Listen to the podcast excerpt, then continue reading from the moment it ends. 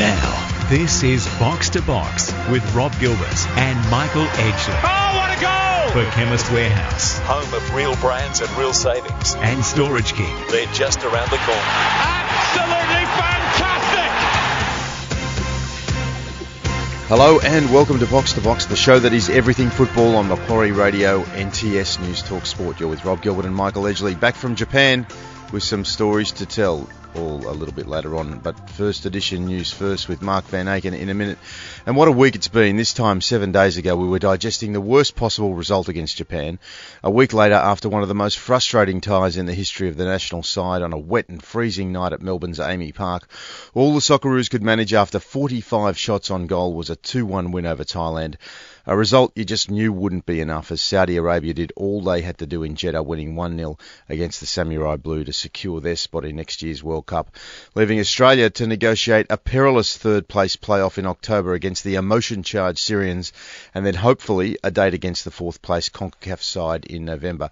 If we get through, the side should be cherry ripe and the FFA's coffers full. If not, the recriminations which have begun already will reach fever pitch, and we'll analyse all that on the show tonight. First up with the man who called the game and is connected to some of the strongest opinions, Fox Sports Simon Hill. Then we'll chat to decorated former Socceroo and Foundation Director of Football with the Melbourne Victory, a sensible and respected voice in the game, Gary Cole, to break down just whether Ange Postecoglou's system can work over the next two months to get us to Russia. And of course, we'll wrap up the first hour, as we always do with Dean, talking through everything going on in the domestic game with the FFA Cup quarterfinals coming up this week. In the second hour, of course, we'll kick off with second edition news. Then we'll switch tack to some good news with their blockbuster FFA Cup quarter final this week. And just four weeks out from beginning their premiership defence, we'll talk to Sydney FC's Alex Wilkinson. Then Dean will look through the international scene before we wrap it up with stoppage time and a guest appearance from our old mate Guus Hiddink to find out whether he's prepared to step up at late notice to save our World Cup campaign over a decade on from his last star turn. Edge. Oh, what do you say about the Socceroos, Rob? So much to talk about uh, right through the show. Um, and I mean, everyone's got an opinion about Ange Postecoglou. It'll be interesting to see what all the boys have to say about it. Uh, I'll have my two bobs a little bit little bit later. But uh, as you know, I've just returned from Japan after seeing the Socceroos in Japan, uh, returned in time for the match in Melbourne. But there is so much for Australian football to learn from uh, Japanese football, the culture over there, and I'll have a, a bit of an extended discussion about that. In particular, our fans. Our fans mm. can learn a lot from the, yeah. the the Samurai Blue, who are simply superb. And obviously, the Syrian narrative. I mean, you alluded to it, Rob. Uh, I can't wait to talk more about that, uh, the narrative associated with Syria. Mm. But it might all amount to nothing because of the AFC investigation around political neutrality. Can you explain that to me? Yeah. Political neutrality? Yeah, I, I think you're the expert on this. Um, you know. Uh, I don't know what it means, political neutrality, but uh, obviously there is some insinuation that Yeah. maybe uh, Iran might have uh, thrown the last goal to allow uh, the Syrians to go through, um, and also some some uh, some exclusions of some key officials in certain functions in another and, game. and it's uh, that's right. It's topical right now with um, in, in South Africa with a, with the game against Senegal. That's um, right. Uh, having to be replayed, but we'll talk about that all a bit later on. But uh, yeah, this political neutrality issue of obviously we can't play games in Syria uh, with the war going on over there, and uh, at the 11th hour when they were just about to be kicked out, the uh, Syrians. Uh, were handed a lifeline by Malaysia, but you, you'd think that they're going to get over that, wouldn't you? And uh, and this uh, this tie will go ahead. Absolutely. I think we're chasing Alan Mitterschade to get on the show. He's a bit of an expert in this stuff. Uh, we haven't got him confirmed at this moment, but uh, hopefully he'll come on a little bit later where we can explore that.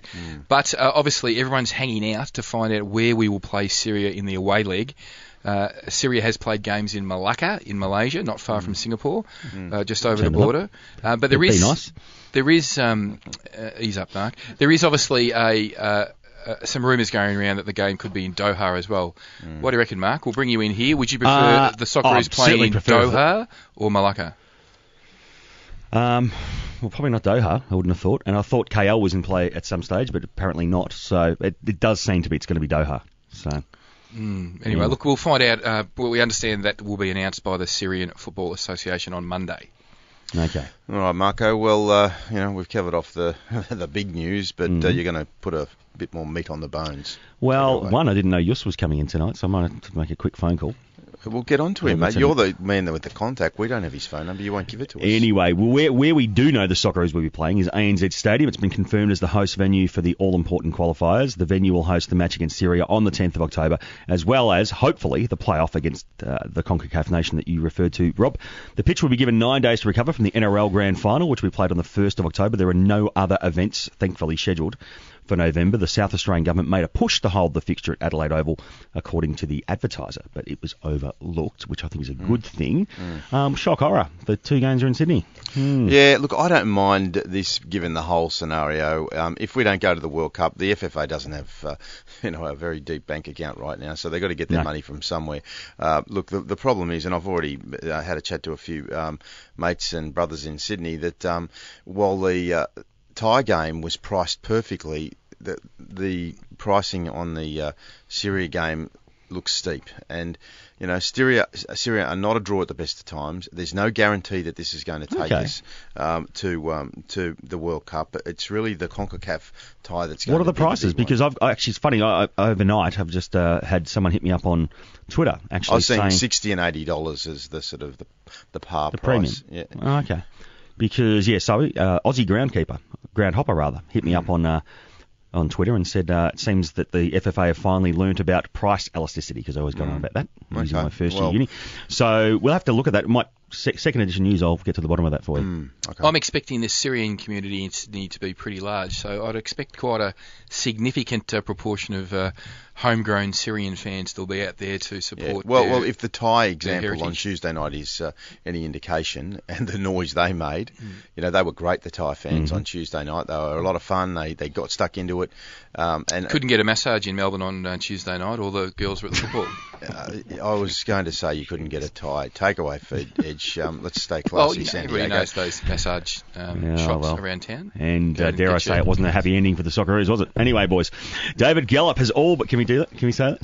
Well, you just did. Okay. Keep going. David Gallop has all but ended speculation about Ange Postecoglou's immediate future, insisting he will see out the quest for World Cup qualification. Gallop told Fox Sports that uh, Postecoglou would be in charge for October's regional qualifier against Syria, the one we just spoken about. Let's hear from the man himself. uh, categorically behind uh, Ange. You know, we uh, we, we support uh, his desire to see the Socceroos perform well, to win, uh, to play a style of football that's exciting, um, and we certainly want to see that in these four games. Um, Ange knows what, what he needs to do to win, uh, and and we're not there to tell him what sort of tactics to play.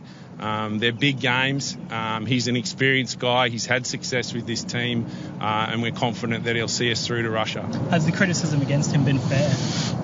Uh, look, there's always debate. It's part of football. It's part of sport. Um, coaches, uh, you know, they've, they've got the spotlight on them, and uh, I, don't, I don't think the debate hurts as, as long as people sit back and and, and now realise that uh, it's Andrew who's going to take us there, and we need to get fully behind him. And we're going to talk in depth with Simon Hill about Of uh, the conversations around Fox Sports after the break. But, uh, but guys, what do we all think? I'm, I'm sort of wavering on this. It seems too late in the piece. Well, there's a couple of things. One, I don't think FFA have any money to get rid of Ange and find someone else like a Guus Hiddink, for example. Um, so they have to stay the course, unfortunately. I think there was only one option, which would have been to bring Graham Arnold in for these four games. Uh, in terms of changing up the the potential, you know, mental approach to everything, uh, probably too late to be mucking around with systems and so forth. But Yeah. but you know, the the die is cast. Um, I mean, we'll, we'll talk about it. A, Ange a just got to change his attitude in the public. I mean, you're walking out on press conferences. Uh, it, it- it bleeds into these young men and their attitude, this siege Yeah. mentality. You've got to question whether it's uh, the right approach. You know, we, people are not against them. In Melbourne on Tuesday night. 26,000 people turned up on a freezing cold night. It was raining all the way. There were no trams, trains. It was just a chaotic scenario to get in there, and people still came with their kids, and uh, and and so that's a reflection to me of what the football community in this country thinks about our team and and our coach. We're behind them, but Ange somehow seems to have his head locked around this idea that everybody's against them. Well, speaking of which, let's hear again, courtesy of Fox Sports, from the man himself. It's been unbelievable and it's been magnificent. And I've been sitting here frustrated for the last two years at listening to some of the garbage being thrown around at these players. You know, it's it's tough qualifying for a World Cup. It's even tougher when it's your first one for a lot of these guys. And you know, like I said, we've played ten games, we've lost one. They've done everything I've asked of them. I'm the one putting them out there, trying to win games of football. And you know what? Yeah, no, that's all say. Thank you. Excellent. Thanks, Lloyd. Now that was a sarcastic response to a fairly reasonable question about uh, From our man Michael Lynch. Yeah, I mean, Michael asked a question about Ange's opinion of the campaign. Um, this is, would have been my answer if I had been Ange. Would have been, Michael, there's a time and place to reflect on the campaign. It's not over yet. Uh, worst case scenario is we go through directly if Saudi Arabia win. If uh, uh, Saudi Arabia lose, sorry, if, and if they if they don't win, we'll go to a playoff. And at some later point, we can talk about that. Move on to the next question. It's pretty easy. Yeah. I think that's reflective of the pressure he's under. I mean, uh, we all know Ange pretty well in this room. Uh, we've all um, spent time with him. He's been in football for over over 30 years, uh, from a young fella to, to where he is now. His journey has been significant, but he's not immune from criticism, and I think that was his worst moment, his Yeah. worst public moment, and he'll live to he'll he'll have to get past that. And uh, I no- noticed they hastily organised a press conference the next Yes. morning, which made uh, that news story sort of fade away fairly quickly. But Oh, I don't, don't know whether it's faded the way we're talking about it right now, and I think what Well, you just are, said yeah. about the um, the fact that the press conference was organised for the next day was to, to sort of Get on to the front foot, yeah. Mm. Get, exactly, get on the front foot, and it indicated the conversations that must have gone on overnight because. Uh, but we feel his frustration. We yeah, feel but, his but that's frustration. that's not the time and place to do it, No. and and and you you uh, gave the diplomatic response that should have been given, and and that's the way it should have been done. Michael Lynch is a respected voice in this country. He's entitled to ask questions. Uh, it wasn't even some sort of rookie who didn't know what he was talking about asking. No, It no, was- Michael it was, a serious, serious uh, football contributor who who's been in the game a long time, and it was a reasonable question. Yeah, exactly. Well, let's talk about it more with Simon Hill. He's coming up next on Box to Box. We'll find out uh, perhaps some of the you know behind the scenes conversations uh, that are going on. I'm sure they're a lot more enthusiastic. That's all next on Box to Box. Box to Box. Can you believe it? For Chemist Warehouse Home of real brands and real savings. and Storage King. They're just around the corner. And this could be the most crucial goal of all. Is Box to Box on NTS News Talk Sport on digital radio, streaming on the World Wide Web, and of course our podcast on box2box nts.com.au. Now, Simon Hill is an authoritative voice on football in this country, in fact around the world, and uh, he was the man that called the game on Tuesday night, and uh, of course the game last week against Japan. And uh, he sat, uh, well, not in the studio, but very uh, in close proximity to, to Robbie Slater and uh, and uh, Mark Bosnich as they teed off against Ange after the game. Now we want to ask him about all that, but before we do, uh, Simon, a, a quick um, thought on your very good mate Mike Cockerill, um, who who we we lost and um, and puts his loss uh, puts everything into perspective. Yeah, uh, good to be with you guys. Um, Mike obviously was a you know voice and uh, a writer on the game for many many years. Um, I can't pretend that I, I I knew Mike personally because I didn't. I, I knew him professionally, obviously, and his contribution, along with of course Les Murray, who who died recently as well, um, was immeasurable. You know that they. Uh, to a large extent, kept the flame alive in the dark days, if you want to put it that way, when most of Australia didn't really want to know about football uh, before the uh, you know the revolution of the early 2000s, and uh, of course you know in Mike's case and Leslie's as well, you know that they passed well before their time really, and that's the saddest thing. You know, aside of football, obviously it's, it's about the loss of, of two men to their families, so that that's the most important thing. You know, football in this instance is a side issue. Yeah, exactly, mate. And uh, and so to move on for the purpose of our conversation, uh, Tuesday night, uh, in, in your personal uh, view, the, the the system that we're that we're playing at the moment, it's the talk of the town. Everybody who follows football in this country has got an opinion on it. You call the game and, and you dissect it as it's as it's uh, emerging uh, unlo- in a way that, that nobody else does. Um, how do you see it as a commentator? Um, is it something that you have confidence in? Uh, would you rather Ange take a different pro- approach? Well, I don't have a problem with the system, um, and I think it's probably long term, the you know, the best one for Australia, uh, given the personnel that Ange has at his disposal. I, I just have a couple of issues with it. First of all, and most importantly, is the timing. Um, to bring it in halfway through a World Cup qualifying campaign with a spot in Russia by no means guaranteed is a big risk. It's a big gamble. You know, Australia, is, we all know, is still not a football country. We struggle for money for the game in this country. To put at risk you know, potential payday of twenty million dollars, I, I think is well, it, as I've just said, it's a big risk. And the fact is, is that we may now miss out. It, I still think personally we'll qualify, but you know, if we do miss out, it's it's not only that financial windfall that we miss out on, but you know, a, a generation or at least a cycle whereby young Australian kids that we desperately need, not just to become players, but more importantly, perhaps fans of the game in the future, will miss watching their national team at the World Cup finals. Mm. Now, you know, Ange's gone on record saying, "Oh, it's not all about qualification, whether we qualify or we don't. You know, this is the right way." Well, I'm sorry, but qualification is damned important for Australia.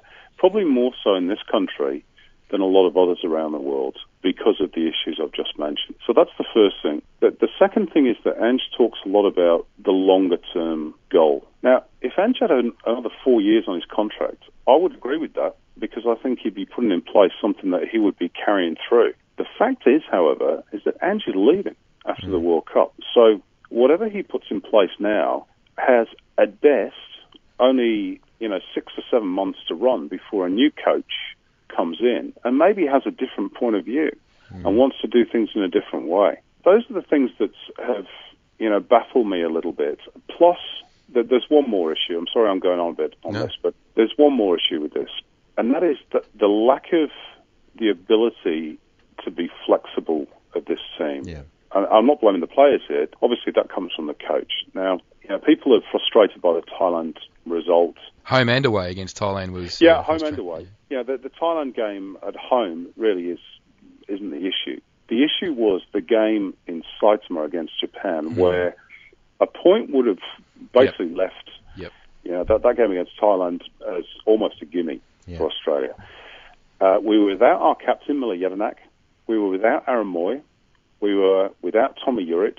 We had a, a left wing back in Brad Smith that's barely played, and we couldn't change. We couldn't adapt to the fact that Japan sat off. We still kept trying to play the same way for the entire 90 minutes. That was the biggest problem for me. You know, the best coaches in the world are flexible and see what's going on and change it to try and get the right results. And it's almost as though this has become uh, not just an article of faith with Ange, but sheer bloody mindedness in some ways that he utterly refuses to change because people are saying that perhaps he should. Well, to me, in some ways, that's counterproductive. Yeah, this is Box to Box on NTS News Talk Sport. We're talking to Fox Sports' Simon Hill. Simon, um, our show, albeit Nationals, headquartered in Melbourne. Um, football's a small community. Uh, we know a, a, lot of people. You know a lot of people.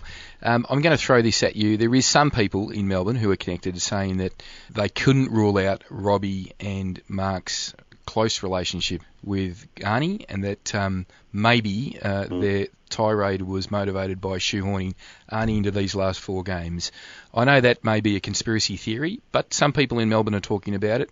This Sydney and Melbourne thing. You got any comments about that? Look, I, I'm not surprised that people, you know, think that, believe that, because obviously, you know, Robbie in particular has a very close relationship with Graham Arnold, and this, unfortunately, is, you know, very symptomatic of one of the issues of football in, in is, this it? country yeah. is that there are an awful lot of close relationships because the game is simply way too small. Yeah, I agree.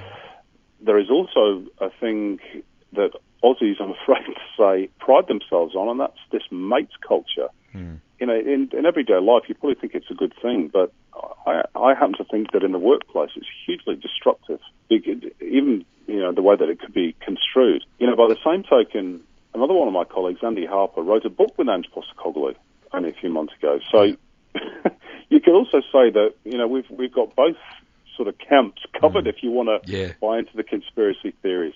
I honestly don't know. I have always run my own race and have been allowed to run my own race at Fox Sports, so I can't pass comment on what other people think or what they do, the relationships they have. I try to be both equally praiseworthy, fair, critical, and I hope I've been all those things yeah. with, with Ange. I was a big supporter of his appointment. I don't think he should be sacked, personally. That's my view.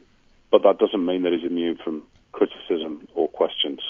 And that's where I'm at at the moment. That's obviously I can only speak for myself.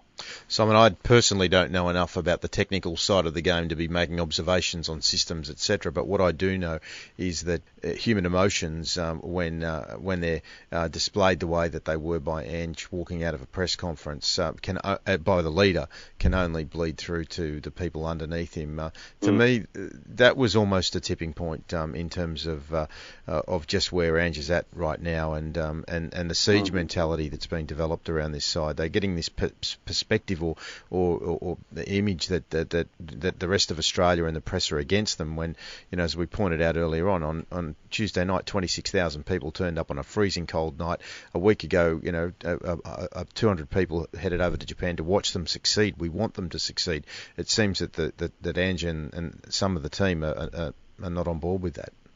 There's been a lot said and written since the Thailand game, and a lot of emotions expressed: anger, disappointment, frustration. The one that I think's been omitted, and the one that I feel most of all, is confusion. Hmm.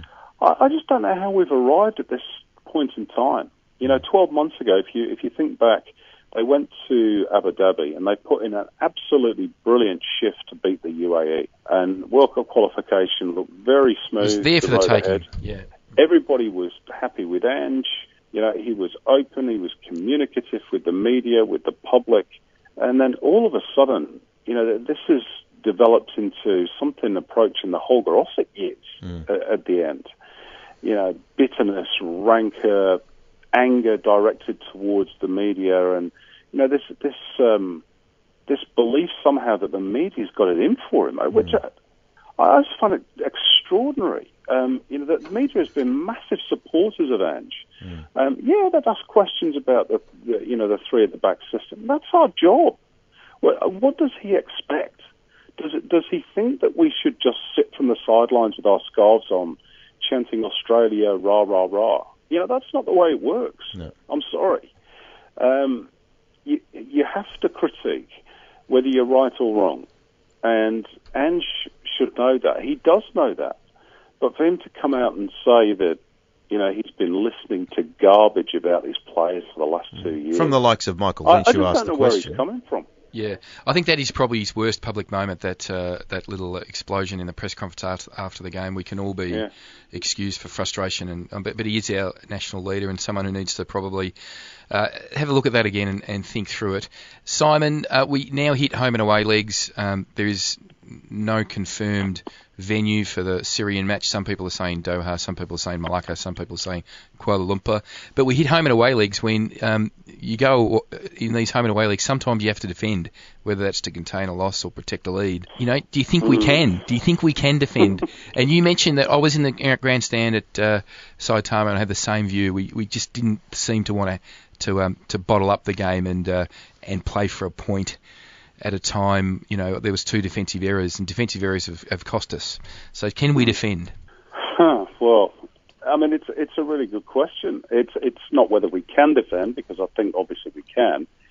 It's whether we're allowed to in some ways. Um, and again, I, I applaud Ange's you know let's attack mentality. I, I even wrote an article in praise of it after the uh, Iraq away game. But you have to know when to pick your moments.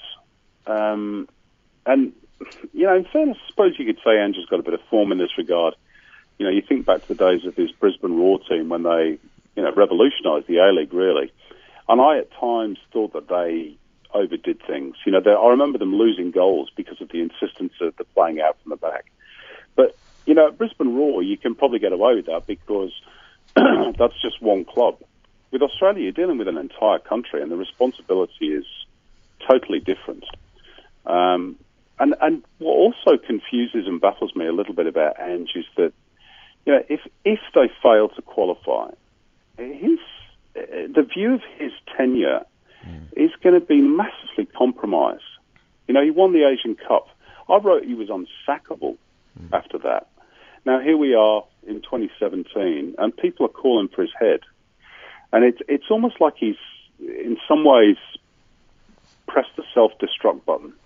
Now, it's, it can still be rectified, and obviously, as I said, I, I, I still personally think that Australia will qualify. But, you know, he's taken a, a big risk, and I, I think his, his image is certainly damaged after what's gone on over the last few weeks and days.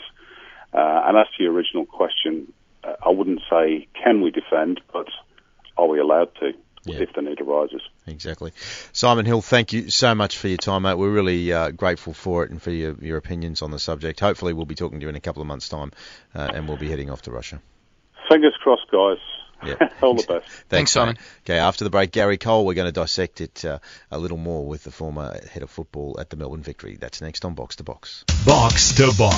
Can you believe it? For Chemist Warehouse Home of real brands and real savings. and Storage King. They're just around the corner. And this could be the most crucial goal of all time. This is Box to Box on NTS News Talk Sport.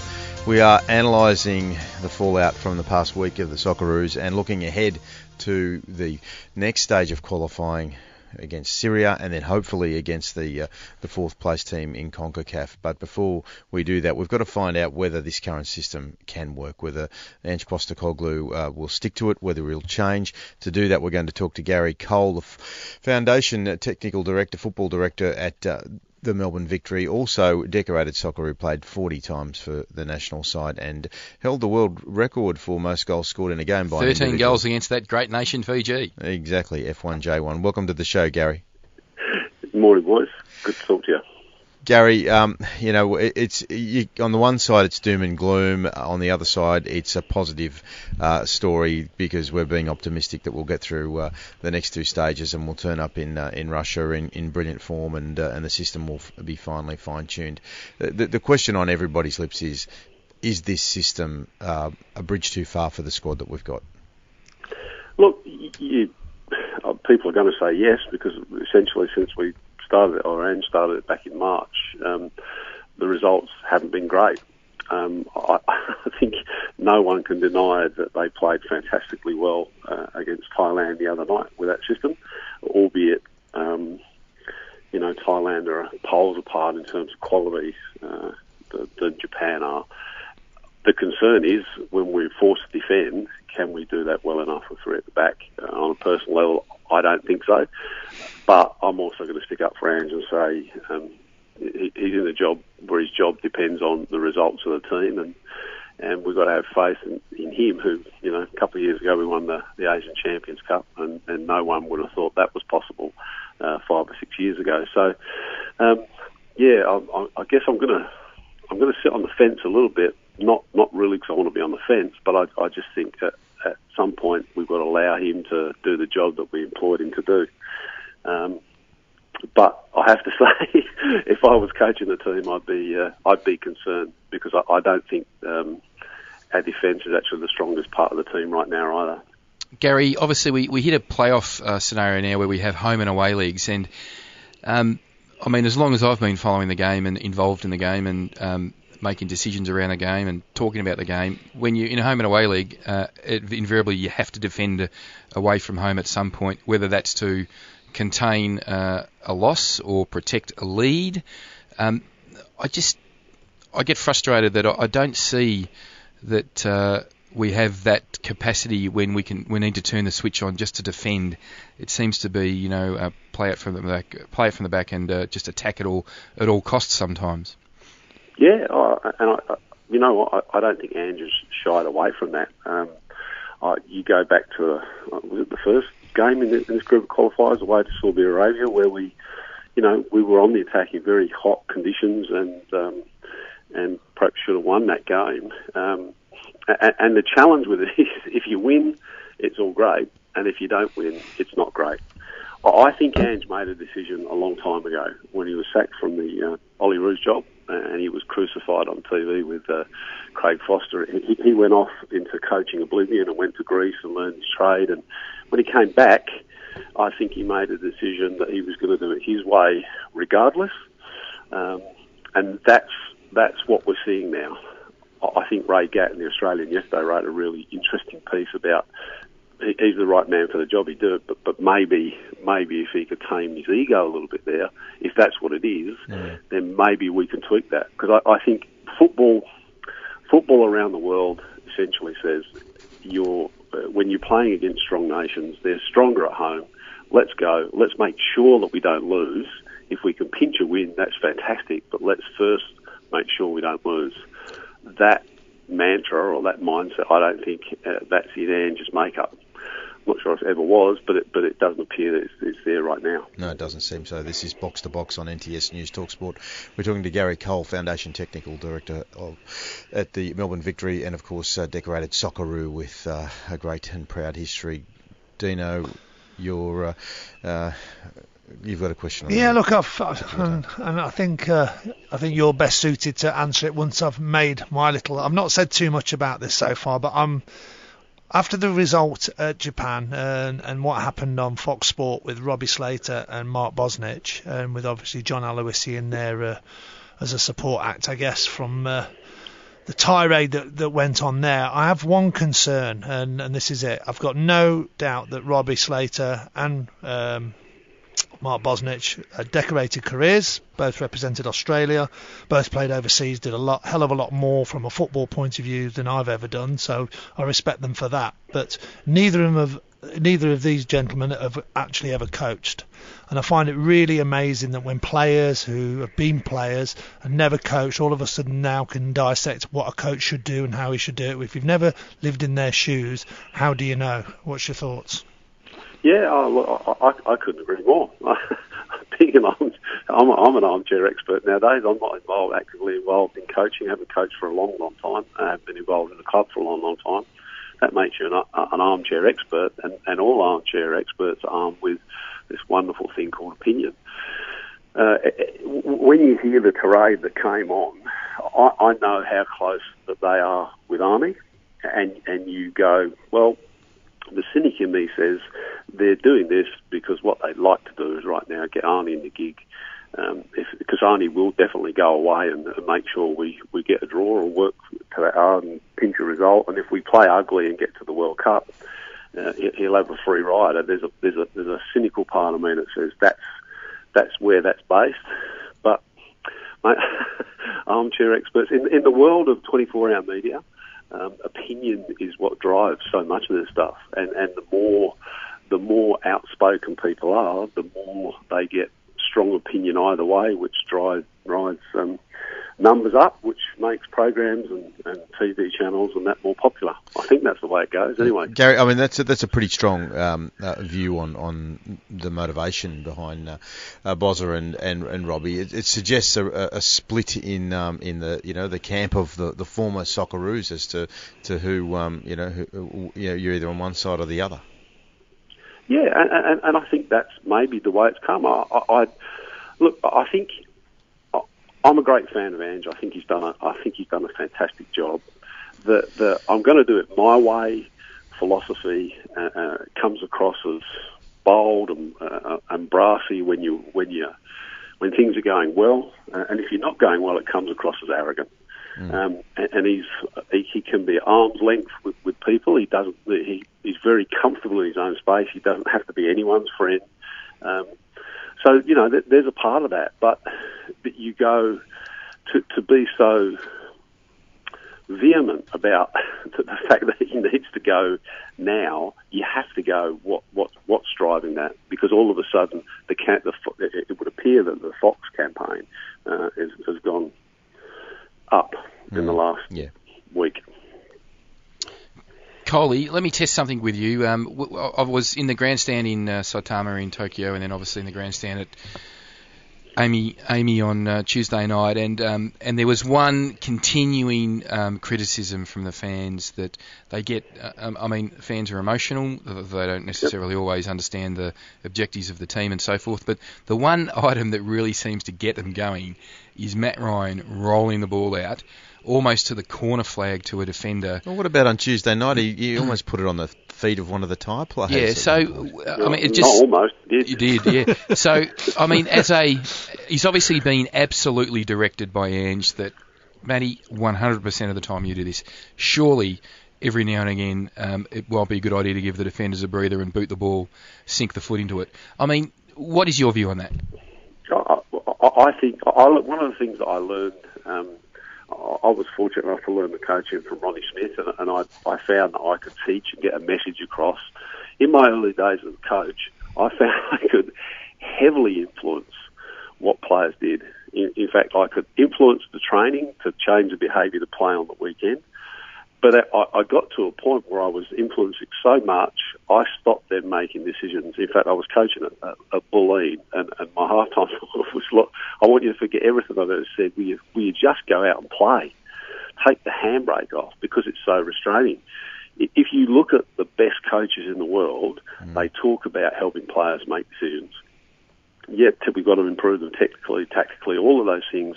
But the player needs to be able to make a decision based on what's happening in and around me right now. And if that means humping the ball down the park, playing ugly, that's there's nothing in the rule book that says that that's wrong.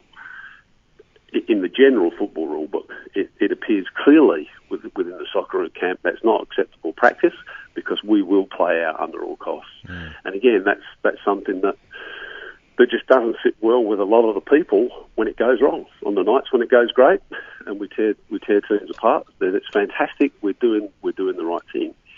I think I think what you have to say is whether we like it or not. Ange Ange has been very clear that that's what he's going to do for a long time now.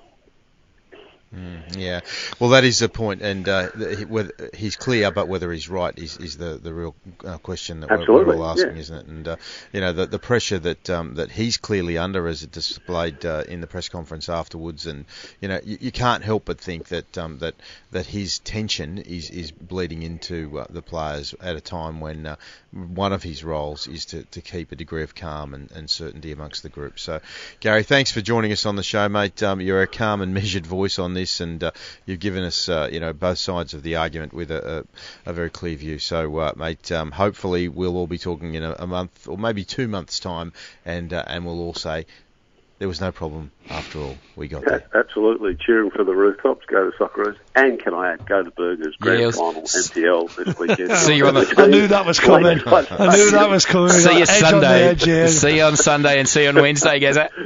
Good on you, boys. Thanks. Enjoy the game. So thanks, Gary. Hey, Dino, you're going to stick around because we're going to get into the FFA Cup after the break. Box to box. Can you believe it? For Chemist Warehouse. Home of real brands and real savings. And Storage King. They're just around the corner. And this could be the most crucial goal of all. Welcome back to Box to Box on NTS News Talk Sport on digital radio, streaming on the World Wide Web, and of course, you can listen to our podcast on box2boxnts.com.au.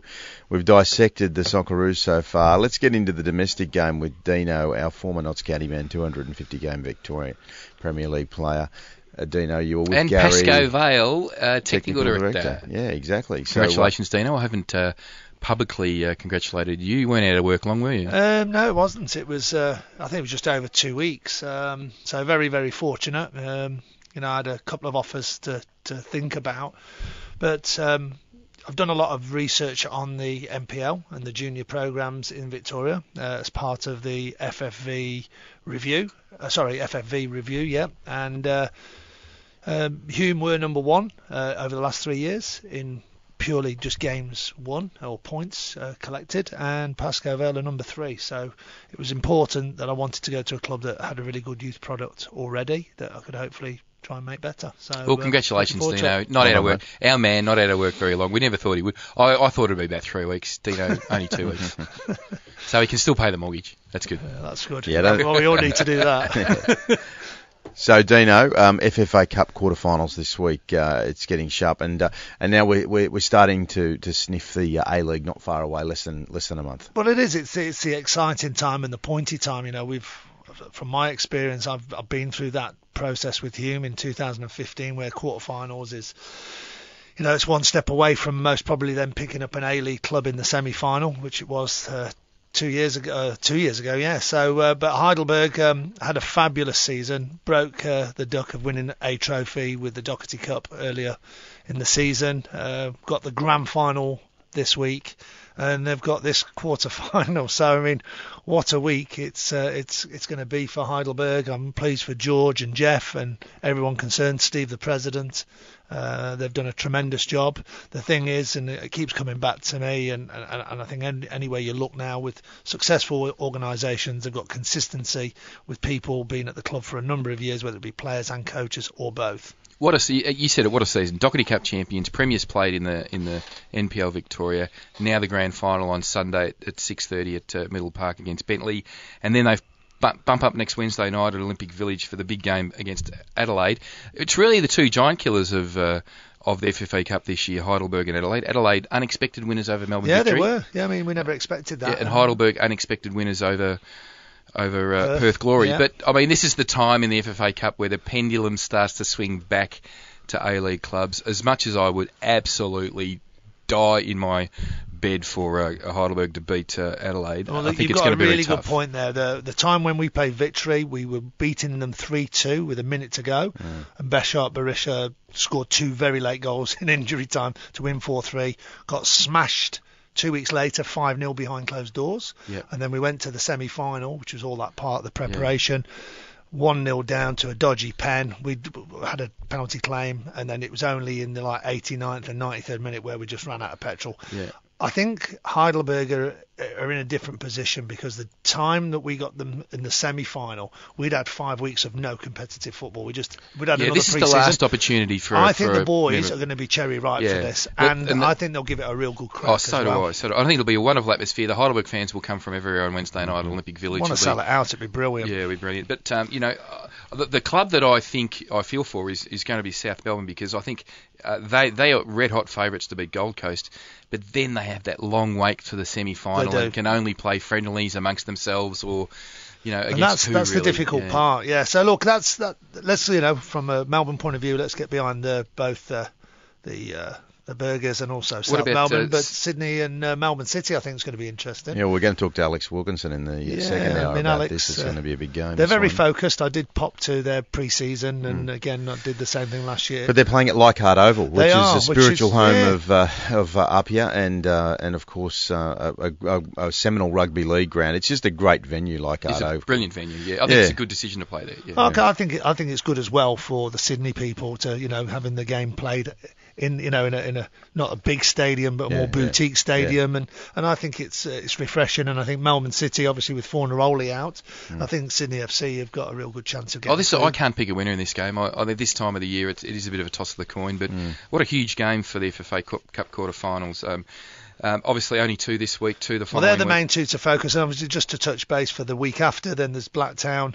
uh, City against Western Sydney Wanderers, which again I think will be a cracker. And Dino, as a bigger game as Heidelberg and Adelaide is, that this one's a bigger one because it's two uh, two clubs from uh, Mm. from Western Sydney and Blacktown and City. I mean, what a history they've had. and they're a good, they're right, at the pointy end as well this, this year as well. And then the last one, obviously, as you just touched on, was Gold Coast and South Melbourne. So I think four really good quarterfinals. One And, question without notice. I know we've only got a few seconds, Dino. Heidelberg, uh, if they go out against Adelaide, will have made the quarterfinals and beaten a A League team. South Melbourne, if they make the semi-finals, have haven't faced any A League uh, competition. Who's uh, who's performed better? I think Heidelberg have, to be fair. I Yeah, mean, I think yeah. Heidelberg have been the the yardstick, and, and again, goes credit to the whole organisation for sticking fat with the playing group and also the coaches. And, and if you do that and you stay fat, there's always a chance you might win something. And they've waited a long time to do it. We shouldn't uh, throw. Uh, we should throw Blacktown in there as well, shouldn't we? Absolutely, Blacktown have been really good, and as we know, you know, we've had a long history with them and successful organisation as well. Now, boys, before we go, uh, it's still cold in the southern part of the country. Uh, people listening around Australia might be starting to get the shorts and t-shirts out, but uh, remember, the cold and flu season is not over yet. So see that you pick up Healthy Care Vitamin C from Chemist Warehouse. See how it might assist in reducing the severity and duration of symptoms of upper mild or should I say mild upper respiratory infections and help to maintain a healthy immune system. See how it's Australian made and see it's a great price. So if you want a natural vitamin that may help tackle the cold and flu season, pick up Healthy Care Vitamin C 500 milligram chewable tablets for just $19.99. Where from, Dean? Only one place, Chemist Warehouse. Exactly. Always read the label. Use only as directed. If symptoms persist, see your healthcare professional. Chemist Warehouse. Lowest prices are always guaranteed.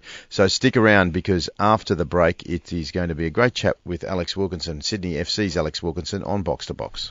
Now, this is Box to Box with Rob Gilbert and Michael Edgley. Oh, what a goal! For Chemist Warehouse Home of real brands and real savings. and Storage King. They're just around the corner. Absolutely fantastic! Welcome back to Box to Box, second edition news shortly. Then we'll chat to Sydney FC's Alex Wilkinson. Dino with his preview of the International Week in Football and plenty of World Cup qualifiers around the world. And we'll wrap it up with Guus Hiddink and stoppage time. Mark, uh, mate, what else have you got for us? Well, let's get to the ticket prices first because uh, I think uh, in the first hour we spoke about, or you spoke about them being overpriced, but they actually re- seem to be reasonably priced. The cheapest adult ticket you can find is twenty two fifty. It's probably behind the goal somewhere, um, which means you're a long way away from the pitch at this stage because obviously the reconfiguration of that stadium at ANZ is not uh, not happening anytime soon. Yeah, soon. I was more talking about the, the, the A tickets at 80 bucks and the B tickets at 60 bucks. And Yeah. we've got a stadium of 80,000 people that we need full.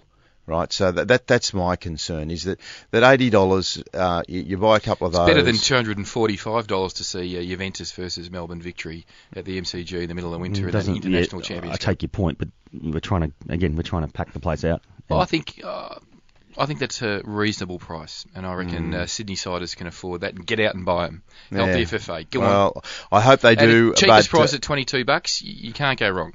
Yeah. And you got a bit bit of extra spondula in your pocket. Uh, f- fork it out. You know, uh, Oh, all those well, those housing football fans. Rob, those housing prices in Sydney are going through the roof. They just extend the equity on the mortgage for a couple of days and and uh, fork out your ticket, get a good seat, I support the predict, Michael, I predict that the behind the goals will be packed, and you might see a few empty seats on the wing. No, Anyway, I'm, I'm I'm predicting a seventy thousand plus crowd. well, I, I hope you're There'll be right. truckloads of Melburnians going up, probably including us. Maybe not Mark, but I'll go. you'll go. Maybe. anyway, soccer, someone who, will be there, of course, is uh, Sydney Cider and soccer is great. Brett Emerton, who fears the current Australian squad won't reach its potential unless more players applying their trade in the top leagues. This is hardly breaking news, except it's just good to hear it from a, a guy who uh, played 250 games over in the Premier League. Australia boasts two Premier League starters, as we know, in Aaron Mooy and Matt Ryan, while Matthew Leckie at Hertha Berlin uh, plays in the Bundesliga. Tom Rogic at Scottish champions Celtic. Moy and Ryan are the only only three games rather into their Premier League journeys, and basically um, he's stating the bleeding obvious, Brett, but he's right, and it's good to have another voice coming out and saying it. Yeah. Absolutely. The Asian Football Confederation. Now, I'm not sure, we, we touched on this earlier, but the Asian Football Confederation says it's investigating breaches of regulations on the final match day of World Cup qualifying in the region. An AFC statement suggests the probe relates to issues around political neutrality. The AFC wrote to its member associations reiterating that all stakeholders involved in Asian football must respect the principle of political neutrality. Uh, to say political. It's it's like there's government interference, but that's that's not what they're talking about. Obviously, um, no certain country, player, team, or official has so far been implicated in the inquiry. But that's I've got to that's not say, true. I've, I've I follow this stuff closely, but I have no idea what that means. I mean, that's just gobbledygook. And I've got to say, I, I hit up a AFC contact yesterday to try and get an answer, and I'm not sure he understood the question because he started talking about something else that happened in June. Um, anyway, meanwhile, um, FIFA has ordered an African qualifier between South Africa and Senegal to be replayed. The Ghanaian referee Joseph Lamptey was in charge of the game in November, for which Sou- uh, which, which South Africa, rather, sorry, won two goals to one. He was found guilty of unlawfully influencing the match results and was subsequently banned for life. The incident in question was a penalty incorrectly given for handball, which on replay clearly missed the hand of Senegal and Napoli defender Kalidou Koulibaly. FIFA I decided. think it came off his hip, didn't it? I must admit, when I saw that uh, result at the time, I was shocked because South Africa have a pretty horrendous record against the Black Stars, who are one of Africa's shining lights. Oh, I'll never forget um, backing. Uh, I think uh, was it um, in France's uh, World Cup defence. Uh, they played Senegal in the opening match, and Senegal beat France. What Yep. was it? Yes, it was, 2002 yep. in uh, Yep. South Korea. Opening game, yeah. Yeah, No, actually, it wasn't an opening game. yeah. Uh, I anyway. France. Sydney FC board member and technical director Han Berger has been appointed to the highest football position within the Dutch Football Association. Um, so this is interesting because he's going to stay on apparently at Sydney FC, but also be working at the KNVB. I don't understand how that can possibly work, boys. Well, Sydney FC's a, a, a global juggernaut these days. Of course, it can work. I mean, he's obviously Are they learned. based in- he's learned from his based in time in, Australia, and he's going to take all these learnings back to your mob. Well, Holland. they need it, don't they? Right now. Bloody oath. Actually, they've, they've got a lifeline in- this week, which Dino might touch on later. Uh, but, uh, geez, they're awful. They're in they- trouble, they're- actually. They're, I mean, they, they, they could miss the playoff spot, Hmm. which means we'll be no uh, no Netherlands and in that's the after final uh, stage. going Netherlands. final, Oranje. making the final and semi-finals for the past two World Cups, and they don't even Well, didn't qualify for the Euros either. So, Yeah, of course. Well, though the women are European champions, I might Yeah. add. But anyway. Send the women. And speaking of women, the Matildas will play Brazil in front of a bumper crowd of about story, this one. 17,000 people this month after their clash at Penrith was announced as a sellout. The crowds were the biggest enjoyed by the women's national team on home soil since the Sydney Olympics, although I'll tell you why that's not true. Uh, world-beating performances by Alen Stajcic's side. Most recently, at the Tournament of Nations have surged public interest in the Matildas. Can I point out, boys, they sold their game out midweek. The Socceroos game didn't sell out till a couple of hours before the game this week. And, and, and, and indeed, it wasn't actually really a sellout. Well, I'm going to 'cause it was quote uh, my friend Ian Fowler, who is a regular listener to Box to Box. The Matildas game on Saturday week at Penrith Park is a sellout for two reasons, I believe. One, a high achieving team, and two, $20 general admission tickets for the entire ground. There you go. No categories, sit where you like, and $40 for families. Pricing is key these days, and with the NRL charging too much for Homebush club games, should be 30 bu- bucks to sit where you want. The, the Matildas have done well here. People won't be gouged anymore. Housing and electricity are too expensive. Well, from someone who watches the women's game closely, and uh, in particular Australia's national teams, um, they are playing a fantastic brand of football, and anybody who goes is going to have the time of their life that uh, that night. It'll, it will be a it's great family It'll be really atmosphere. good. But I think out Chook, in the, my mate, out speaks Western on Sydney, behalf which is of uh, great, uh, great the people. And the good news- nursery ground for um, women's football. The good news is too the, the, the second leg or second game up in Newcastle's already sold eight or nine thousand tickets Yeah, as well. yeah. So, um, so no, they're definitely getting on the radar. And as much as I agree with what your mate said there, Rob, it's also just the fact that they've had such a great performance at the Tournament of Nations. Yeah, but that's Will what be he, that was his first point. High achieving team. You'd pay you'd pay twenty bucks to see Sam Kerr score a couple Oh, of goals and a oh, back yeah. wouldn't you? No, absolutely. Land, And- one- land one of those.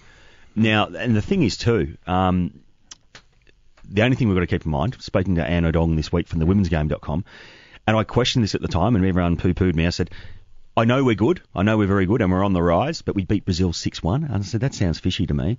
Um, and we obviously beat the US.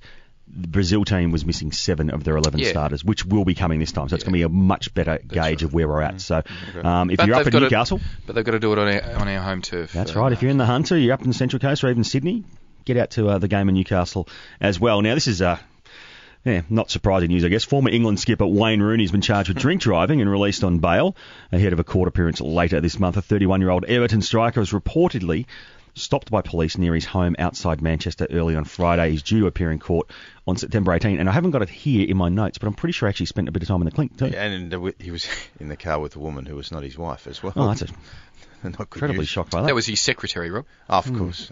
I wonder what our hourly rate was. Melbourne Victory's North Terrace appears set for something of a rebirth in 27-18.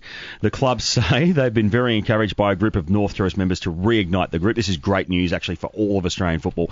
Movement will be permitted within each bay, as opposed to last season when North End members were restricted to their designated seat north, uh, which is weird because it's a standing area.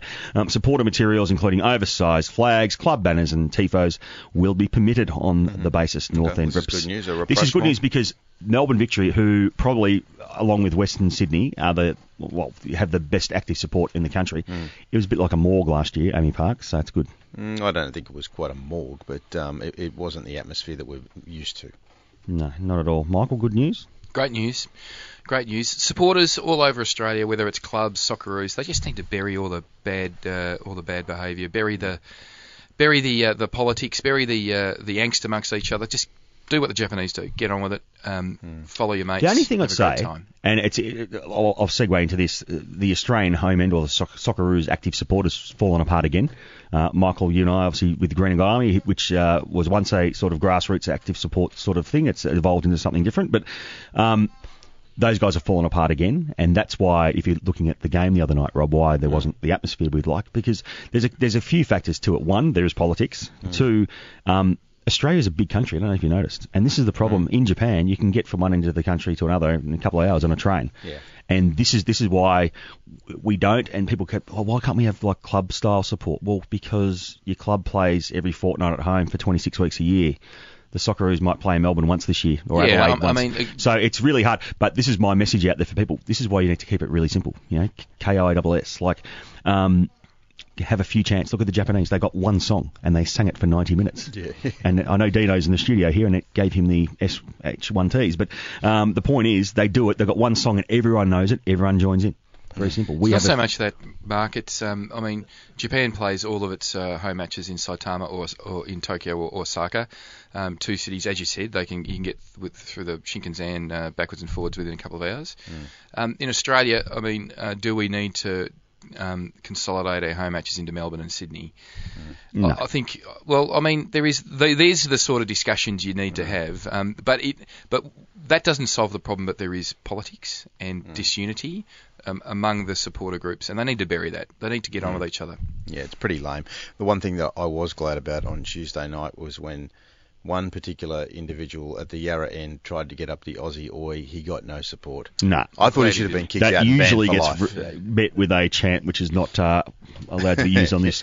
We usually chant back at those people. Um, anyway, that's fine. Now, former Arsenal captain Tony Adams, this is an interesting one, claims uh, he learnt nothing under Arsene Wenger. As the Gunners' boss looks to turn around a poor start to the season, Arsenal, of course, were beaten 4 0 by Liverpool uh, before the international break last weekend, and they have sold Alex uh, Oxlade Chamberlain to the Reds as discontent appears to be growing at the Would Emirates Stadium. do you think? But uh, the fact that Tony Adams was, a, was his skipper, and he reckons he learnt nothing of him. There we go. Can't Tony be good for the it. old Arsene. Arsene, I've got some more news about Arsene. Maybe we'll talk about it in stoppage time. I've got some. Uh, I've got a bit of breaking news here on Arsenal. Breaking news.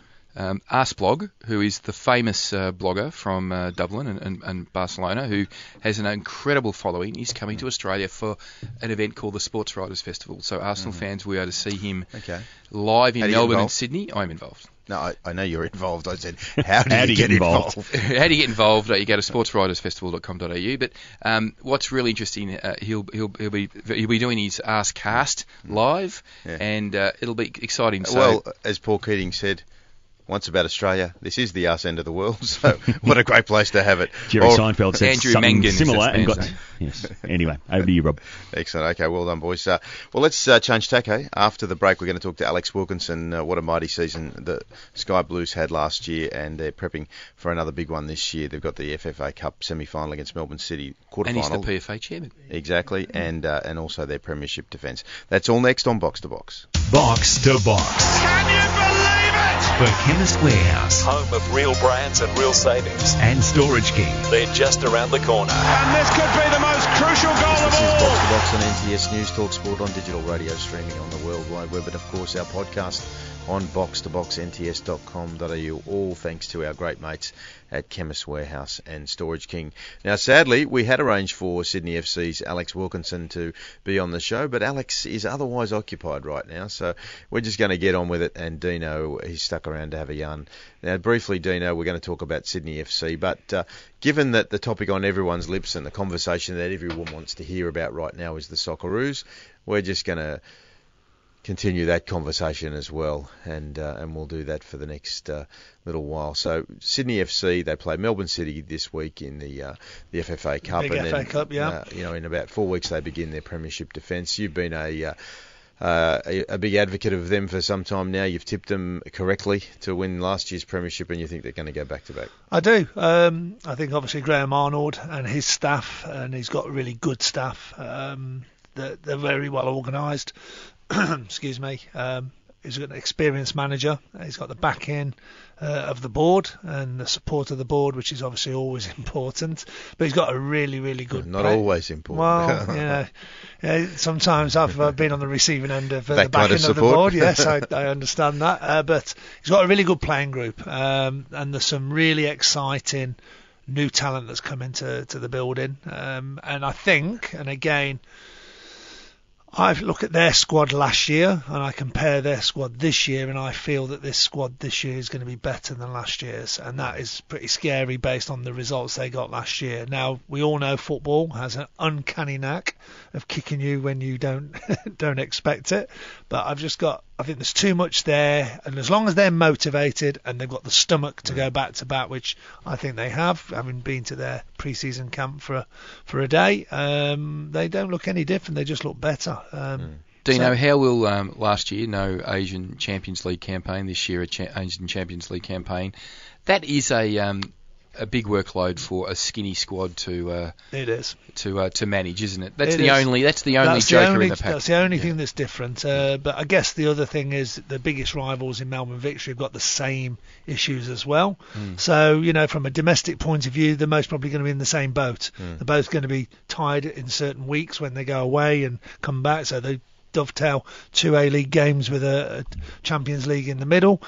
Uh, it would be different if Victory didn't have that, but they do. So I think they're the biggest challenges, and then it's really who's going to chase them and, and, and close and the the squad gap. is largely the same. A couple of departures. But, Yeah, uh, they, but they've, they've the brought some good quality in, you know. And uh, I mean, I know Wilco's not on the show. I mean, he's obviously uh, tied up at the moment, but he was a revelation last year, and he's a great defender, really good organiser.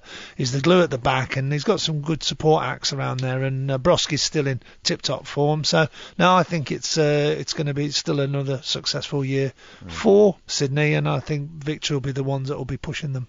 And you think it'll kick off in uh, on Wednesday night when they beat Melbourne City in the quarter-final FFA Cup? I do. I think they will. I mean, we've we've talked uh, about you know the Melbourne City, and there's obviously changes there with a new manager as well and new talent coming in. But I just feel it, they'll just be just too strong, um, and and they're, they're really really focused again. Um, with you know they've they've talked with the, with the games they've played, they've been quite ruthless.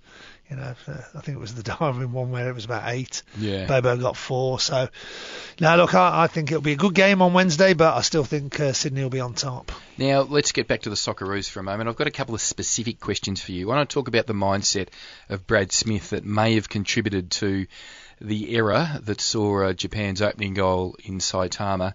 Obviously, we can remember, remember that, it, it, just like it was yesterday, the ball uh, floating in and then Brad Smith watching the ball and his direct opponent sneaking behind and volleying the ball past Matt Ryan. Can I ask you about the mindset? Because Brad Smith, you know, we know he's an athlete and we know he has quality. He wouldn't be, he wouldn't have been at Liverpool and be on on the list of a Premier League club without having quality, and that's what Ange Postecoglou sees in him. But I reckon Ange, um, um, picking up on what Gary Cole said, would have been drilling him about getting on his bike and getting forward Yeah. and hurting Japan on a, on a turnover. Is it possible his mindset would have been, look, I know the ball's coming, but uh, one of the other defenders might pick up my man because if we turn the ball over here, I've got to be on my bike and get in front of my opponent, and therefore, just in that split second, he was thinking more about uh, the reaction post um, post that, that, that set kick versus um, you know being conscious of his man. Well, I've got two things about this. One, I've got, if you remember the, the goal itself, their winger cuts in and cuts in onto his right. Now, I think I think it was Simon who was commentating. Yep. I think it was either him or it was Harps who tuned in and said he's done the right thing, showing him inside. I actually disagree with that. I, I prefer that he's obviously right-footed, this guy, because unless he's two-footed, but even if he's got a good left and a good right, it's easier for a defender to clear the ball when the ball's going away from the goal because the trajectory of the ball is when you head it Yeah. or clear it, it's going that direction. The ball coming in is going towards the goal, very difficult to defend. Hmm. Now that that still doesn't excuse Brad Smith's standing there and ball watching. And again, sometimes when you find yourselves with three defenders instead of four, which is a traditional, you normally have you, you, you, you're picking up spaces, but you know where they're going to run. And sometimes that's all about timing as well. And if defend defenders obviously have got to watch the ball where it's going to be delivered, but they've got to watch the man, which is not an easy task. I know that. Done it many times. And I think if uh, if Brad Smith's going to learn anything from this, it was his body shape uh, that he didn't really have the ability to see both. And we've all got peripheral vision, even though you can see movement. You don't need to know you can. But if you're close to him and you're touching him, he's not going anywhere. But he wasn't. He was away from him. And for me, I think his biggest Brad Smith's issue is he's played more international games than domestic. He's not battle hardened at the top end, and is irrespective of having Liverpool and Bournemouth and full time uh, training, games are what it's all about at, And- at any level. At any level. And Dino, while uh, Edge was jet setting uh, last week, and you and I held the fort, uh, you made some uh, pretty accurate predictions about the side that was going to take to the field on Tuesday night, and Alex Gersbach was one yeah, of those we threw, predictions. threw Alex in, and I think that was the issue. I mean, we had it was a bit of a guessing game because Yeah. you never know with Ange, but he was always going to make changes, and I, you know, I'm pleased to say. Um, I mean, obviously the result wasn't the score we wanted, but we predicted nine Mm. the changes that. Well, sorry, the nine players. I missed out on two. Uh, I didn't. I thought Jackson would start, but he didn't, and I thought uh, Spiranovic would start, and he didn't. But the others we got right, so I most probably m- missed on, um, you know, well, Timmy Timmy kept coming in as well. So Yeah. Dino, uh, as we saw on Tuesday night, defending sometimes is about having numbers In- between uh, the ball and the goal, and we saw Thailand do that uh, pretty well Mm, A, a, a number of And times. Japan Credit it- to and Japan Thailand. do it, Tha- do it. Thailand were, were were really good value. I Yeah. mean, they, they they they must have uh, read some of the headlines and said, "What's this about four 0 five 0 No, not uh, on well, our Well, I mean, they wouldn't have made that phase of qualification without being able to But, play. but if you think about just the, you, you were there, you were there live. How many real good opportunities do we have in front of goal where there wasn't defenders there behind the ball? Japan were always behind That's the ball. That's right, they will. And that leads to me my next question. So the second goal that we conceded against Japan was Starts you know, with a pass back. Yeah, and and Massimo Luongo then then coughing the ball up, and then Jackson Irvine tracking a play who, who to be honest, scores an absolutely world class goal.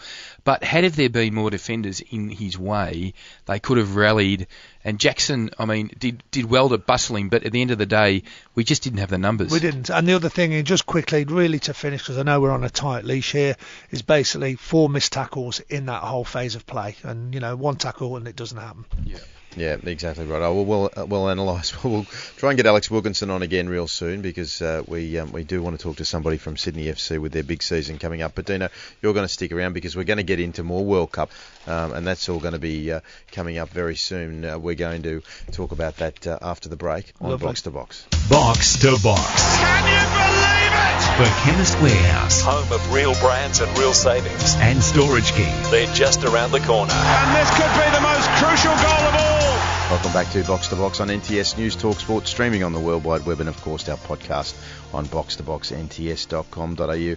We've been focusing on Australia a lot in this show. Well, we always do, but uh, there have been uh, plenty of World Cup qualifiers around the world, Dino. There has. Um, Just listeners, please bear with us because Wales are back in contention, And he's very- and uh, he's going to bang on about it right now. Yes, we will bang on a little bit about it. Um, obviously, there's the there's the 48 teams uh, that are in Europe in contention. Well, I wouldn't say they're all in contention. There's a few that's certainly uh, in got no chance of qualifying for the World Cup. But 11 of the 48, uh, you might be interested to know, won both games over this little window of uh, World Cup qualifiers. And I'll just touch on them uh, from Group uh, B. Switzerland and Portugal both secured the six points, uh, which leaves Switzerland on 24 and Portugal on 21.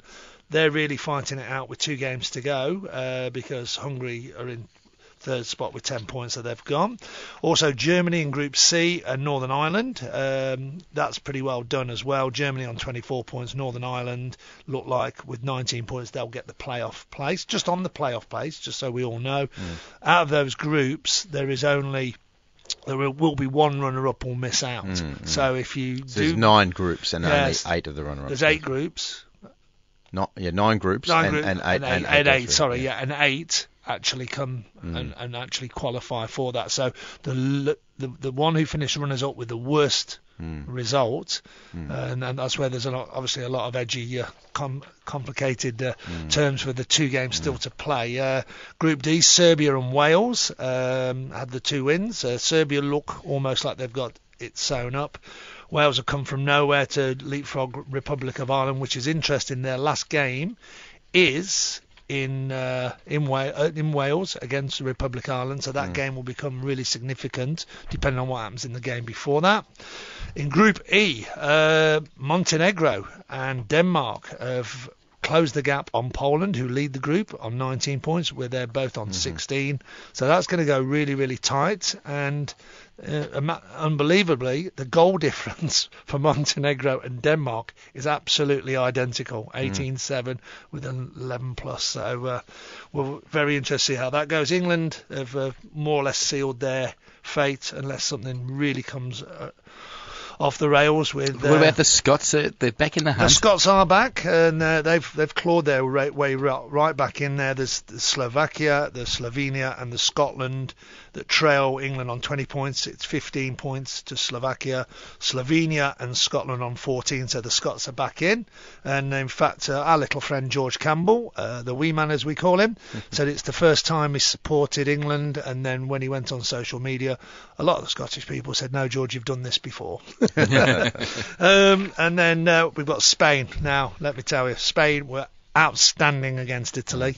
The boy Isco A goal was difference of absolute 29. unbelievable. Isco was quality. Two great goals, unbelievable nutmeg, and uh, scored again in the away leg. And um, and Italy, I think it's pretty well done that they'll be in a, a in a playoff spot. But again, it's only three points. That funny things can happen in Can't have a football World Cup without Italy. without doubt. And uh, the first qualifiers of Europe are Belgium on 22 points, and their runners up. This is the group that we're hoping that's going to be the one that might be the one that fall out with Bosnia. From a Welsh point of view, this is of course not from a Bosnian, Greek, or Cypriot uh, point of view, but it's uh, quite tight with 14, 13, and 10 points. And most probably the best group for me is Group I, and um, this is really, really tight with Croatia on 16, Iceland on 16, Turkey on 14, and Ukraine on 14. So there's a lot of football to play there. A group of death. And, I don't know if you saw the game where uh, the game got abandoned because of the rain, Croatia. Mm. Um, and I think Besart was in playing in that. I'm not sure about that. He's definitely Berisha up, front, but I couldn't. Would have been him. Yeah, would have been him. Um, interestingly enough, for Socceroos fans, uh, a little uh, bit of solace in, in terms of our playoff uh, future because the Confederation champions, uh, the only ones to uh, the only ones that uh, obviously look like uh, qualifying are Germany, uh, the remaining uh, World Cup champions, obviously. But what about um, uh, Cameroon? They're out. They can't qualify. Forget about it in Africa. So the, the reigning African champions not going to Russia. And uh, Chile, Australia, Portugal, USA, New Zealand, all the Confederation Cups are all facing playoffs. And Chile, believe it or not, uh, fans out there, Chile is in uh, in a position in sixth spot on the Conmebol ladder, uh, and and bear in mind that uh, the top four directly qualify, and, and the fifth spot goes to a playoff against eventually New, Zealand at the which is currently held by Argentina. Chile could miss out altogether, which would be a shock. So the, in the box seat, looks like Brazil, uh, well, they have qualified. Then uh, Uruguay is only a, a one win away from qualifying. Colombia and Peru in fourth spot. Can they hang on? That'll be interesting to see as Conmebol comes to a, a crashing, uh, a crashing um, crescendo. And, and what about um, obviously in Africa? There is so much to talk about in Africa, but it is really, really tight after four games in all of their groups. In particular, the one that I'm uh, I'm a little bit shocked about is Ghana. They have a lot of work to do. They're in third place in their group behind Uganda and Egypt. They won't catch Egypt, who are topping their group with nine points. They may catch Uganda, but um, Ghana looks like missing out on going to the World Cup. All right, well, that's a pretty good wrap of the World Cup qualifiers, but we got the uh, the football uh, league style starts Well, we are. We're back as well. Yeah, it's it's been uh, that little uh, little bit of a break for all the well, not so much for the international players, but uh, it's an interesting weekend. Uh, there's a few highlighted games that I've looked at in the Premier League. Um, I think we'll start off most probably on Saturday. Um, certainly Saturday late our time. Well, this is the SBS one. So for those of our listeners who don't have Optus, the um, the City, Manchester City Manchester City Liverpool, game's a great Liverpool one to watch. fourth v second. So this will be a cracker. Absolutely must watch this one. I think this will be a really good game, and it's most probably a really important game where it uh, keeps both of them. Well, obviously, Liverpool on seven points, as is Man City, with leaders Manchester United on nine points. So they want to obviously make sure they, uh, with Manchester United in really tip-top form at the moment, um, be important that they stay with it. Um, Manchester United have got a tricky one against Stoke away. It's never easy to go to Stoke. But the good news is it's not a Tuesday night at Stoke in the freezing cold. It's just uh, sometime in the afternoon. So uh, the other game that's of interest to me, and I don't know if we've uh, ever gone to these stakes to preview a game where it's a big relegation battle between Arsenal and uh, Bournemouth. I mean, You're being Arsenal- facetious, mate. I am a bit, a bit. Well, they're 16th, and and, and that- what they say, I was always told the the table doesn't lie. Um, Seriously, can we ask the question if uh, if Arsenal get done. get done? I mean, oh, He, he would be sacked the following week. That's it. It's No, all I- over, isn't it? I don't know if he they've would. stuck by him. I don't though, know you if know, they they've would. stuck by him. I don't know. Look, I mean, incredible 21 year stint. Yeah. I mean, we did the research, remember, with all the coaches, and I think the next one down was eight years. All right. Well, if he's not going to get sacked if they get beaten by Bournemouth at home, Yeah. uh, how many weeks would it be um, performing? Well, I think I think if they started to drop, if they were to drop and this is the problem you've got Bournemouth, Crystal Palace, and West Ham haven't got any points at the moment. Hmm. But if they were to drop into the relegation zone for a week or two, they'd have to then look that this is now getting to a point. Well, he's where- closer to the end than he is the beginning. well, so he is, it's, is. But again, it's know, like anything, you know. They win, they go to six points, they're they're back in halfway, and then another six points, they're in the top four. Imagine So- if Andrew Mangan from Arsblogs in Australia, when all that goes down, that'll be good. Well, it would. and the other game I quite like is uh, both Southampton and uh, Watford have uh, got off to reasonably good starts, and uh, they're most probably both of them fighting out, which is seventh v eighth, with an opportunity if the teams above them maybe drop something, can get in the top five. So I think that's most probably the highlight. And where does our man, uh, our Superman, Aaron Mooy's, Huddersfield Town, where do they go? Well, they go on the Monday night, and they're playing at West Ham, and um, It's another gettable victor, It uh, is. fixture I think them. it's something that they can go there with a, especially with the start that they've had, and you We're know, talking and again, I about coaches thought under the pump. uh, Um, Slaven oh, Bilic wouldn't be long for this world if yeah. they lose that one. They're another club. well, they're though, rock but we- bottom, yeah, you know, but rock bottom with eight goals conceded as well, minus eight goal difference, no hmm. wins, But the, the, the owners of West Ham normally stick with their coaches. They don't normally panic. They Uh, do. But this one, he's he's he's had an extended period of. Well, uh, it's the Gold family, form. isn't it? I mean, is, we've yeah. we've, uh, we've been Talked involved with them with, them, yeah. with Birmingham, and they were stuck pretty fat with most of their coaches.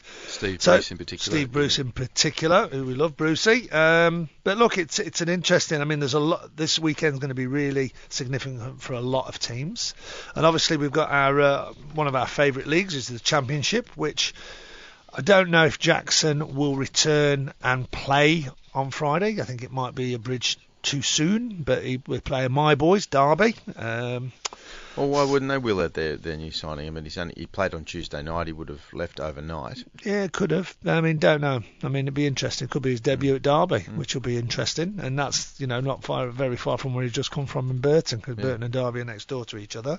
Um, Cardiff are flying. Um, who are top with Ipswich. Um I've highlighted a couple of games, um, and it's really more more so from a relegation point of view. It's the Brentfords of the world that go to Villa. It's Bolton against Middlesbrough, and Middlesbrough have had a reasonably good start just outside the top uh, the top six. And most probably the game of the round is Sheffield Wednesday against um, Nottingham Forest. So, um, but the championship, as we all know, it, uh, it has many turns and many twists. So, I think we won't really have a good guide on how everything's panning out until around round 10. I think we need round 10 to come around, and then we'll have a, a better gauge on where all our predictions are, well, both for the Premier League Well, you've put the, you just get them out of your safe. Um, roll the tumblers on that one, and uh, and wheel out our predictions about midway through the season and see who was uh, who was most accurate, Dino. Now, obviously, uh, we look all like Edge's uh, uh, gossip column. Anything that's uh, tickling your fancy there, Edge? No, no, no. One off the top that you've got in your notes, Dino. Um, what the 18-year-old Yeah, France? Yeah, okay. Uh, Kylian uh, Mbappe. Uh, Mbappe. He, Mbappe. Uh, from- not many 18-year-olds can uh, pick and choose between the best clubs in the world, can they? Well, no, and but he's he's saying uh, that he had a conversation uh, in the transfer window that potentially joining Arsenal was a real option uh, after he met Arsene Wenger. And I think if you look at that, Arsene Wenger obviously does have an appeal uh, because it's been a consistent journey for him. But again, I think uh, the money at PSG and uh, I think he's made the right move on the basic basis of the current standing at the moment, with obviously what's happening at Arsenal. Um, I, I'm intrigued with the next one, which is Man City are going to make an offer of 20 million for Arsenal's Chile forward uh, Alexis Sanchez uh, in January. I mean, Who his former coach called Fat. well, he might be fat, but the boy's quality. His wallet's fat. Oh, he's definitely. uh, but 20 million. I mean, where do we where do we go with 20 million? He's got to be worth more than that. He would be worth more than that. I don't think Arsenal would agree with to that. All right, boys. Well done, Dino. Yeah, now stick around. you. Must listening radio after the break because it's been a little while. But Guus Hiddink is back, and we are going to ask him all the hard questions as we always do. Will Gus come back and save Australia's World Cup campaign? Stick around. You'll find out next on Box to Box. Box to Box. Can you believe it? For Chemist Warehouse Home of real brands and real savings. and Storage King. They're just around the corner. And this could be the most crucial goal of all. Yes, this is Box to Box on NTS News Talk Sport. and the fourth official signals. There are eight minutes left in stoppage time. Our good mate Guus Hiddink is standing by and he's ready to go with some strong opinions on Yeah. whether Yeah, he is of course. available. Thank you, Guus. But before we get into that, Storage King are our great mates, and if you need more room for your growing business, if you need to declutter, if your digital business is really booming, you need to get along to Storage King. Call 1 800 Storage King or go to storageking.com.au to find your nearest location because these are the days where you don't need to pay high rents in the high street to have a, a shop front. You can store your stock at Storage King, make sure it's secure. Get great service from the staff down at Storage King, and you can just get it when you need it. You can send the couriers along when you're you know, dealing with Amazon or eBay or Gumtree or whoever it is that you're selling on. Get along to Storage King. That's storageking.com.au or 1 800 Storage. Storage King, the kings of storage, moving, and more. Now, Edge, um, you've been waxing lyrical about the behaviour of the Japanese fans and a little disappointed with some of the travelling Australian fans uh, uh, since you've returned from Japan. I just wanted to make two observations. The first observation is uh, within the Australian uh, fan group. I think there was just under 3,000 Australians in the corner. You would have all seen uh, the yellow uh, block of fans. Um, for the Australian football, I mean, there was probably about uh, between 1,000 and 1,500 travelling Australian football fans, and I think there would have been about 1,500 what I would call expats. For the Australian football fans, um, get on the back of the expats in the in the football in that in that sort of corner, which I found a little bit uh, unnerving and unnecessary. Um, if you're an expat living in Tokyo and, and the Socceroos come, of course you would see that as a great opportunity to uh, uh, explore your heritage and go. You might not be a, uh, a full-on football fan, so you might not be au fait with uh, the culture and uh, the, the the goings on. Hmm. But for other Australian football fans to get on their back, I think is inappropriate Why and would they do nice. that? What's the point? Well, it's it's a bit of a weird one. I just don't understand it, and I think those people who do that need to have a hard look at themselves. And secondly, um, when we left the stadium, because I was a bit uh, disappointed, and obviously um, I heard the Mike Cockerill news from you, Rob, actually Yeah. just at the start of the game, and I was with uh, Francis Leach and Harvey Silver, who were both great mates of Mike Cockerill, and we took a moment after the game. We sort of st- stayed pretty much right to the end, and we observed this. Um, the rest of the stadium, other than the Australian section, uh, the cleaners didn't need to go into. I mean, it was spotlessly clean. So the Wow. Japanese people drink their beers, eat their food, take their rubbish away. Well, you, it, the Australian section looked like you'd backed up the rubbish truck. I mean, it's just an observation about culture. Yeah, You know, yeah. it's just an observation. That's all it is. Um, Yeah, and they're entitled to think we're a bunch of pigs when we yeah, I mean like those things disappoint me, and uh, it's a bit of a sh- it's a bit of a shock. And, and some people said to me, you know, they, they some of the local expats were like, "Wow, I didn't know the football fans were like this." Now, Michael, Okay. we've been uh, talking about our good mate Hus uh, all program, and uh, and he I'm it? for one uh, Oh, yeah, of he's a right. mind to think that if he um, if he's available, that which you should seriously consider him. Now, Mark has uh, has got on the hotline. He's got Hus on the line, and Hus, welcome back to the studio. Yeah, hello boys. How are you? I have the Storage King uh, in Balmain. I still have some uh, things in Australia. That's wonderful because we know you've always a good segue, maybe. sponsors. Good segue for your question.